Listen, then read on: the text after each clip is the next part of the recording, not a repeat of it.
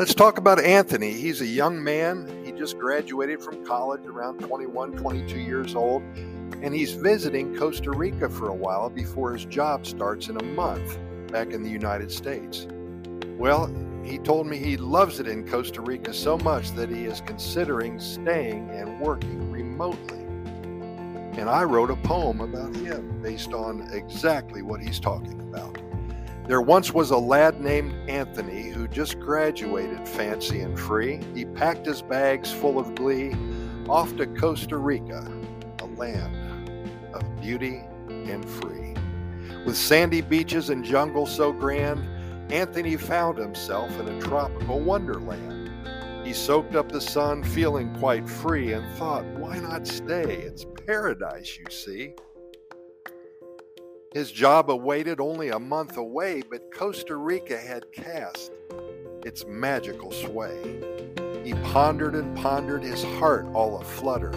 Should he work remotely and stay, or let his job suffer?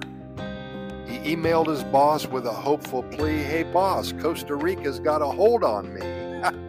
the sandy beaches and Pura Vida way make me want to stay and work here the boss replied with a skeptical tone Anthony, my lad, you're quite the funny bone. Remote work is fine, but don't lose your drive. Remember, deadlines keep us all alive. Well, Anthony pondered some more deep in thought. He loved his job, but Costa Rica had him caught. He couldn't resist the monkey's playful chime or the toucans that sang as if keeping time and rhyme. In the end, Anthony made up his mind remote work and paradise, a combo he'd find.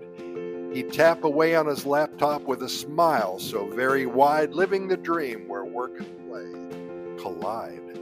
So now Anthony's a wanderer of the digital age, working from Costa Rica full of joy and sage.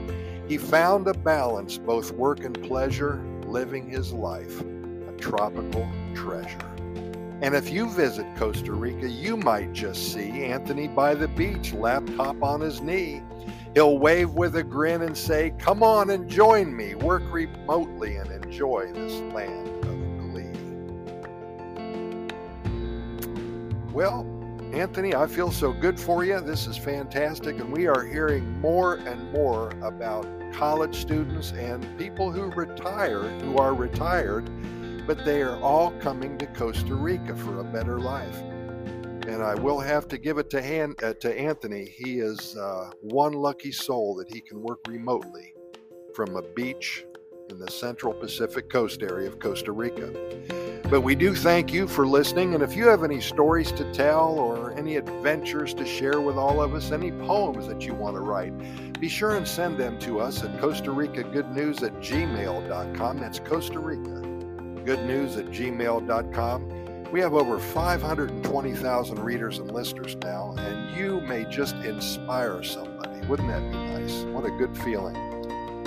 From your adventures, from your stories that you tell, and that we share with all of them, you may inspire somebody to visit or move to Costa Rica. Take a look at our website at Costa Rica Good News Report.com. A lot of links to a lot of different venues. We have links to our residency website. If you're thinking about moving to Costa Rica, we can help. Links to our YouTube video channel with hundreds of videos and links to our over 3,600 podcast episodes. Costa Rica Good News Report.com. But for now, we really appreciate your listening. See you tomorrow. We'll have another story to tell.